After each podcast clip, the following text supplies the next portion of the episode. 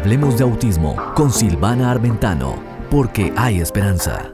Porque hay esperanza. Qué bueno que nuevamente nos encontramos aquí en Hablemos de Autismo. Yo soy Silvana Armentano y te recuerdo que hay mucha esperanza. Hoy tenemos un programa cargado de esperanza y vas a ver que sí vale la pena ayudar a tus hijitos para que puedan recuperarse del autismo. Quiero mencionarte que ah, más o menos a la edad de ocho meses, nueve meses, un bebé de ocho meses, nueve meses, hasta de un año y un poquito más también, ya puede tener todas las señales de autismo. No te tardes en diagnosticar a tu hijo y si te tardaras en diagnosticarlo, empieza a trabajar. El diagnóstico no le va a quitar las señales. Lo que le va a quitar las señales del autismo es que tú comiences a trabajar en cada una de esas áreas donde él necesita asistencia y eso es lo que va a hacer una diferencia. El diagnóstico sirve para que puedas tener los recursos necesarios de acuerdo a tus seguros médicos o a todos los beneficios que pudieran haber cuando hay un diagnóstico de esos. Las investigaciones, gracias a Dios, cada vez van acelerando el proceso del diagnóstico, ¿sí? Por eso que cada vez se encuentran más niños con autismo alrededor del mundo, porque obviamente hace 10 años, hace 20 años, hace 50 años atrás, no se sabían cuáles eran los parámetros y gracias a Dios los médicos especialistas están estudiando mucho y a diario y continuamente y poniendo toda esta información para que nosotros los padres podamos diagnosticar a nuestros hijos lo más temprano posible. Sí, a los ocho meses de edad ya tú puedes ver muchas señales. Por ejemplo, que no te mira los ojos, que no tiene un contacto social con otros niños, a, los nueve meses también puede ser y al año todavía se va a ver mucho más, también vas a notar que el niño se tarda no solamente en hablar, o bien pudiera perder todo el lenguaje que adquirió en esos meses primeros de vida,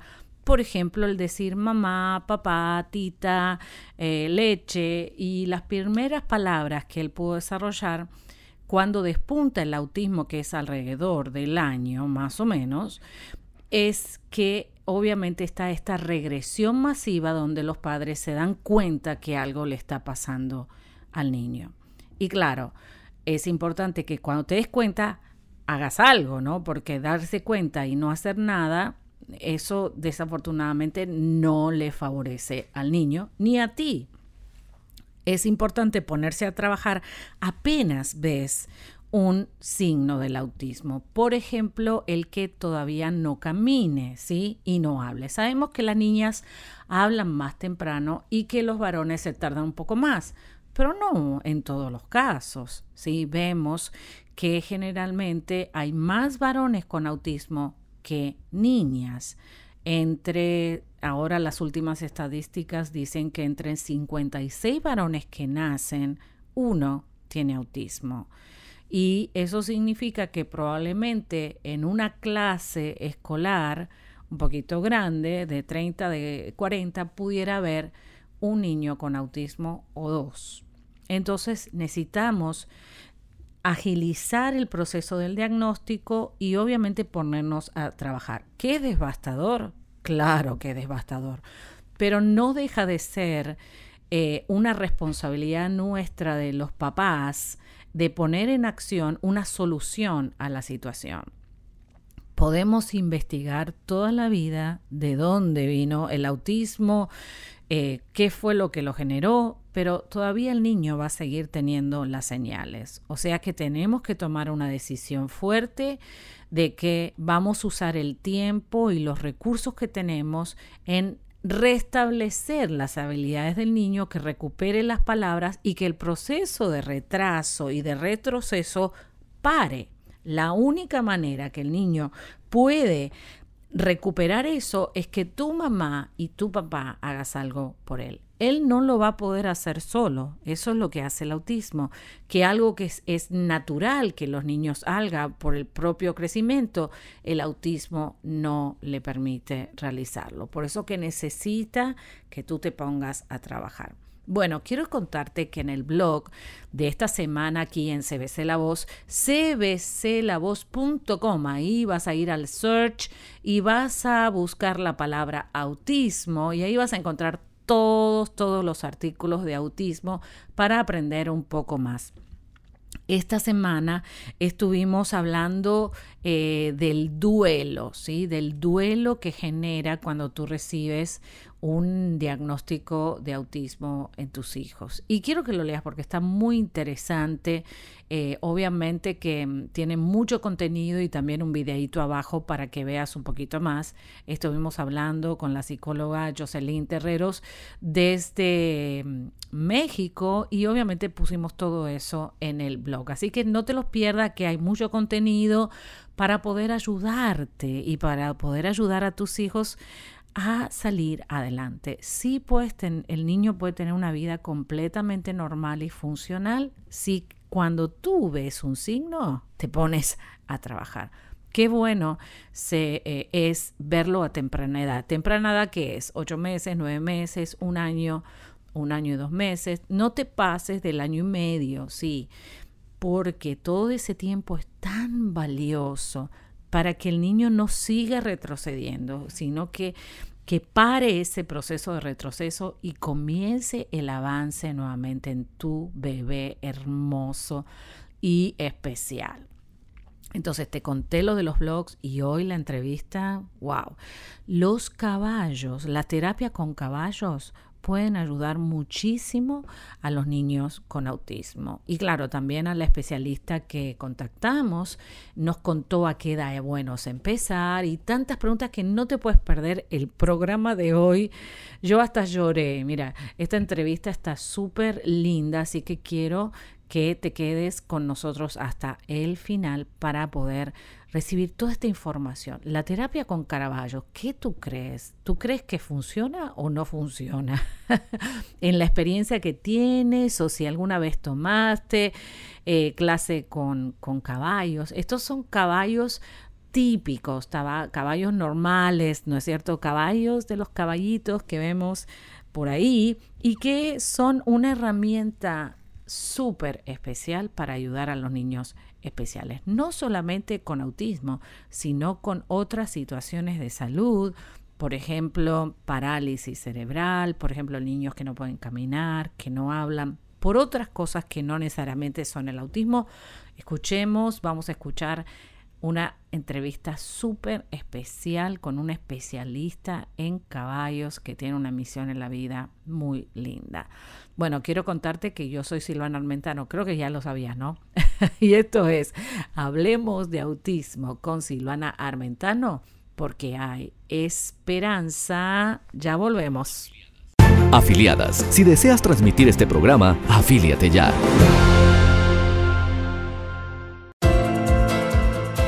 Noticias de autismo, novedades, eventos, comunidades Participa como corresponsal desde tu lugar.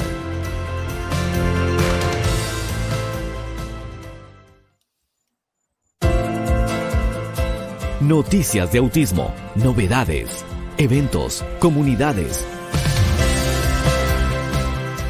Participa como corresponsal desde tu lugar.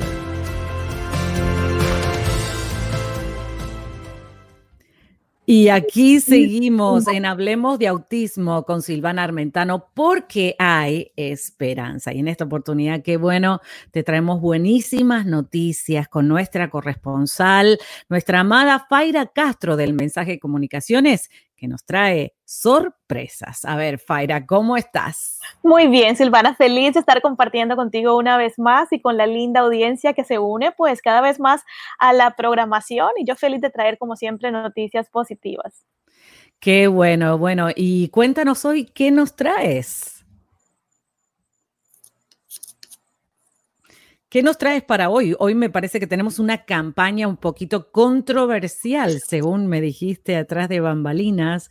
A ver si nos cuentas entonces. Correcto, sí, fíjate, y aquí yo quiero que tal vez tu audiencia se une y que comenten ellos en las diferentes plataformas a través de las cuales están escuchando el programa. Y es que se lanzó una campaña eh, sobre el brazalete azul, pero tiene que ver sobre todo eh, con, con el confinamiento que se está atravesando y que hay muchos lugares que todavía... Eh, no se está permitiendo eh, salir de las casas. Sin embargo, en, la Asociación de Autismo y CERMI en España negociaron con el Ministerio del Interior la excepción de autorización de salida para las personas con autismos. Eh, hicieron que se hiciera algo eh, por decirlo así, eh, legal. Algunas personas lo han visto bien. lo que sucede es que les están recomendando que se coloquen una pañoleta o un cintillo o un brazalete azul en el brazo para que reconozcan que aquellos niños o aquellas personas que ven en la calle no es que estén infringiendo la ley o es que estén haciendo algo en contra de lo debido, sino que eh, para estas personas con diferentes eh, discapacidades o necesidades especiales, es fundamental dar lo que ellos llaman un paseo terapéutico de al menos 15 minutos. Lo que ellos afirman, es según eh, la psicóloga de la Fundación de Autismo en Galicia, que se llama Cristina Couto, dijo que a algunos les puede ir bien estar en la casa porque se sienten protegidos, pero hay muchos otros niños que necesitan correr, salir para rebajar su ansiedad. Sin embargo, hay muchos, y aquí yo pido tu opinión también como profesional especialista en el tema, que lo ven como discriminatorio y que han dicho, yo voy a salir con mi hijo, pero voy a sacarlo sin ningún eh, eh, cintillo azul porque lo consideran discriminatorio. ¿Qué opinan? Ahí pues me gustaría saber tu opinión, Silvana, y la de la audiencia también. Bueno, la verdad que depende cómo se lea, porque aquí en Estados Unidos la policía ha hecho poner en todos los autos de personas especiales aquí eh, el signo del autismo, como también se pone en los tags o en las licencias de los carros el, adorno rosado con respecto al cáncer de mamas depende cómo la sociedad y la cultura de cada país, yo creo que lo, piensa, ¿no? Yo creo que de una manera es como para proteger a la comunidad, pero siempre hay mala gente que lo va a tomar en contra, como pasa con todo. Aquí, como digo, la policía nos regaló un sticker, eh, una pegatina que podemos poner atrás del auto y entonces eh, al lado de la licencia del auto va esa pegatina que identifica que ese carro lleva a un niño con autismo o una persona con autismo para que si ven algo extraño, el policía ya esté alertado de que está esa persona dentro del auto, ¿no? Porque muchas veces ha pasado un poquito de cosas injustas. Ahora, cada comunidad está educada a entenderlo positivamente o negativamente. A mí me parece que sería interesante eh, así como una persona que va con silla de ruedas no tiene mucho que decir, sino que se ve visualmente, pero no sé si un pañoleta azul va a ser suficiente, ¿no? Porque también otro se lo pudiera poner. Correcto. Eh, sí, entonces tiene esa doble lectura que depende de la comunidad lo seria que esté con eso, ¿no? Pero siempre son iniciativas que cuando damos nuestras opiniones eh, a la gente le sirve mucho, así que me parece muy interesante que puedan hacer algo así y colectar la información de la comunidad. No sé, a ti qué te parecería ponerle un tag a tus hijos de que, de que no tienen autismo, por ejemplo, ¿no? Entonces habría que ponerle un tag a todos, ¿no? no sé. Correcto. Yo, creo sobre todo es que independientemente debemos ser comprensivos y no juzgar tanto cuando vemos algo eh, fuera de, lo que nosotros estamos acostumbrados a ver, algún mal comportamiento, como hemos hablado en otros eh, programas, no juzgar, no sabemos qué situación tiene una, persona o qué necesidad especial tenga, así que no juzguemos, seamos más comprensivos, sobre todo durante este tiempo donde la ansiedad y todo el estrés están más a flor de piel. Así es, Faira, y muchísimas gracias. De verdad que hoy el, programa fue muy interesante y gracias por la información que nos traes. Bueno, y a los que quieren comunicarse contigo, ponemos aquí en pantalla y lo decimos también verbalmente, el mensaje comunicaciones.com, donde nuestra amada Faira está para servirles. Cuéntanos un poquito más, eh, ¿qué otra red pueden comunicarse aparte de tu página web? Bueno, nos pueden encontrar en todas las redes sociales como El Mensaje Comunicaciones y si quieren contactarse directamente conmigo, pues me encuentran como Faira Castro también en todas las redes sociales. Qué bueno, bueno, Faira, muchísimas gracias por este programa y por los otros programas. Y en siete días nuevamente te comprometemos para que nos des buenas noticias aquí en Hablemos de Autismo con Silvana Armentano, porque hay esperanza. Gracias.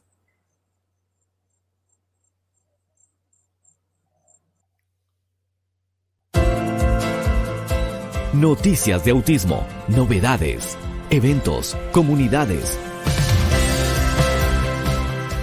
Participa como corresponsal desde tu lugar.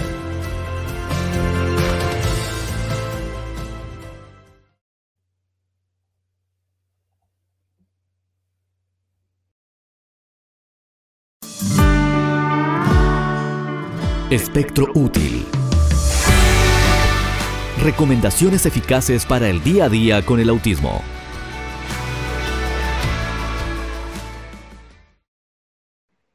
Estamos conectadísimas para poder hoy aprender cosas nuevas. Estamos aquí en Hablemos de Autismo porque hay esperanza. Qué bueno, y tenemos en esta oportunidad nuestra amiga desde México, la licenciada Jocelyn Terreros, que nos va a enseñar más tres secretos, digamos secretos, bueno, eh, recomendaciones para reducir la frustración. Escuchen este tema que importante. Cuando no vemos que nuestro hijo está progresando. Hola Jocelyn, estoy muy entusiasmada con este tema. ¿Cómo estás? Hola Silvana, contenta, yo también, feliz de estar aquí dando esta información muy útil.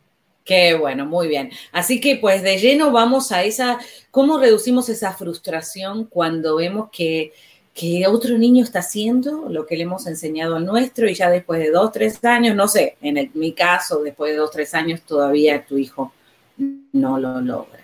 Cuéntanos. Pues eh, lo primero que tenemos que hacer es decidir mantener la calma. Y digo decidir porque, digo, se nos viene una ola de tantas cosas de pensamientos negativos que yo los llamo pensamientos basura, ¿no? Que lejos, que hacen el efecto contrario de lo que queremos ver, que son los avances. Entonces, ¿qué pasa? Eh, llega todo esto y uno que lo primero que piensa, no, pues es que el niño no va a avanzar, este, si así está ahorita, después, o sea, nos entran muchos eh, pensamientos limitantes que pues obviamente van a perjudicar directamente al niño, así como al ambiente que lo está rodeando a él y a toda la familia. Entonces, es decidir mantener la calma y también es reducir tus expectativas. Una mente en calma siempre va a pensar mejor. Entonces, va a llegar a la conclusión de que, bueno, a ver, vamos a poner, eh, menos es más en este caso, ¿no? Vamos a ponernos unas expectativas más realistas para apoyar al niño y para bajar nuestros niveles de frustración, como de ansiedad, de desesperación de que el niño no avance. Entonces, ese es el punto número uno. Ah, ok, buenísimo. Reducir las expectativas creo que es, es importante, ¿no? Porque entonces eh, podemos enfocarnos en ver lo que el niño está progresando realmente y esos pensamientos horribles que nos vienen a la mente es porque empezamos a compararlos con los otros niños, ¿no? No comparemos a nuestro hijo con ninguno porque es único, él, va a ser, él va a ir a su propio ritmo. Y la número dos. Ok, la número dos este, pues bueno, mm, si tú sientes que no hay un avance, probablemente ya es tiempo de buscar un plan B. Eh, un plan B, pues a lo mejor este, con mucho cuidado hacer cambios eh, de terapeuta o de lugares, ¿sí? Porque recordemos que estos niños pues no aceptan muy bien los cambios. Entonces, por eso digo con mucho cuidado y pues también eh, aceptar que si el niño no está aprendiendo, a lo mejor no es tanto ese el problema de él, sino que tú tienes que explorar otras formas y pues recordar que si el niño no está aprendiendo como nosotros le enseñamos, tal vez eh, ya es momento de enseñarle cómo él aprende. ¿No? Ay, me encantó eso. Me gustaría que repitas esa frase, creo que es muy importante. Si no está aprendiendo como le estamos enseñando, entonces... Entonces vamos a enseñarle cómo él aprende. Ay, buenísimo. Más claro imposible. Así es. es. importante también mencionar dentro de este punto que probablemente nos estemos aferrando a que el niño no se medique, que ese es tema de otro video, este, pero igual puede ser que por ahí sea, recordemos que es un problema en el, en el cerebro, no es neurológico y tal vez esté necesitando apoyo a través de medicamentos. Ay, muy bien, fabuloso. Y la número tres. Ok, la número tres es no busques la perfección, por favor, mamitas. Ay, mamitas tan, pero tan estresadas porque los niños salgan adelante, ¿no? O sea, se ponen este, como ese chip de decir, yo lo voy a sacar adelante como si dependiera totalmente de ti, o sea, es tranquila, en la medida que te alejes eh, de, ese, de esa rigidez, de buscar esa perfección y tener siempre el control, créeme que el niño va a fluir muchísimo más, porque como ya lo hemos dicho muchas veces, ellos absorben lo no verbal que nosotros le transmitimos, ¿no? Si estamos así como que ansiosos de, ay, no, no, no funciona esto, a ver, a ver, o sea, nadie yo creo que en un ambiente así aprende correctamente, ¿no? Entonces, es muy importante recordar que nuestra, nuestra realidad es más creada por la percepción que le damos que la propia realidad misma. Entonces, cuidemos, cuidemos de no echarle la culpa al autismo, a los terapeutas, ¿no? Este, cuando no sea el caso, porque pues en realidad el problema a veces somos nosotros.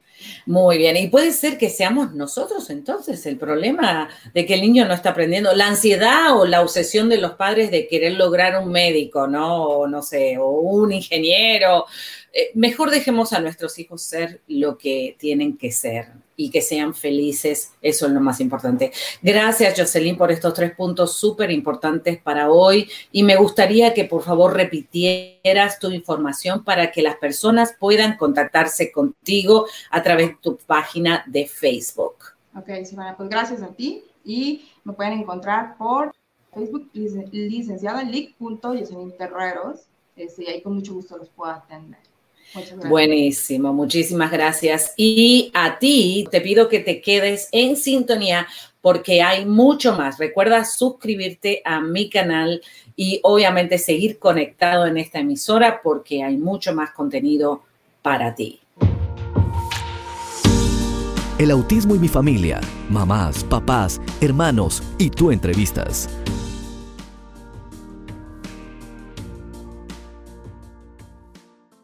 Qué bueno y qué bueno es poder aquí encontrarnos contigo una vez más para traerte información y contenido valioso para edificar tu vida. En esta oportunidad tengo el privilegio de poder compartir con nuestra amiguísima Barbarita Gómez, que ella tiene un lugar muy especial especial donde aquellos caballos preciosos ayudan a las personas con autismo. Le vamos a dar la bienvenida a nuestra amiga Barbarita Gómez. Hola Barbarita, ¿cómo estás?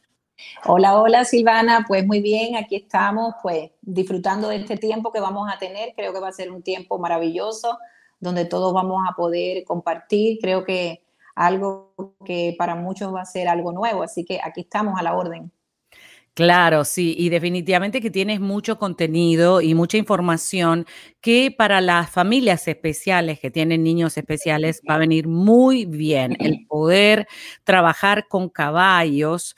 Y eh, sabías que en este tiempo de pandemia y en este tiempo de reclusión recomiendan que se haga equinoterapia porque es al aire libre y trae esa, esa, mm, ese trabajo tan intenso con los niños, obviamente con los cuidados específicos, las máscaras, los guantes dobles y tratar la distancia, obviamente, para poder preservar la salud del niño o el adulto que va a visitar. Pero aparte de eso, hay muchos más beneficios y yo quiero que las personas conozcan un poquito más de lo que tú haces en tu maravillosa em, institución que se llama Hove of Love. .org. Aquí lo tienen en pantalla y los que están escuchando por las radios también, huboflove.org. Muy bien, y tenemos a Barbarita, qué mejor que tú que contarnos qué es lo que sucede aquí con respecto a los niños con autismo o necesidades especiales. Contanos un poquito.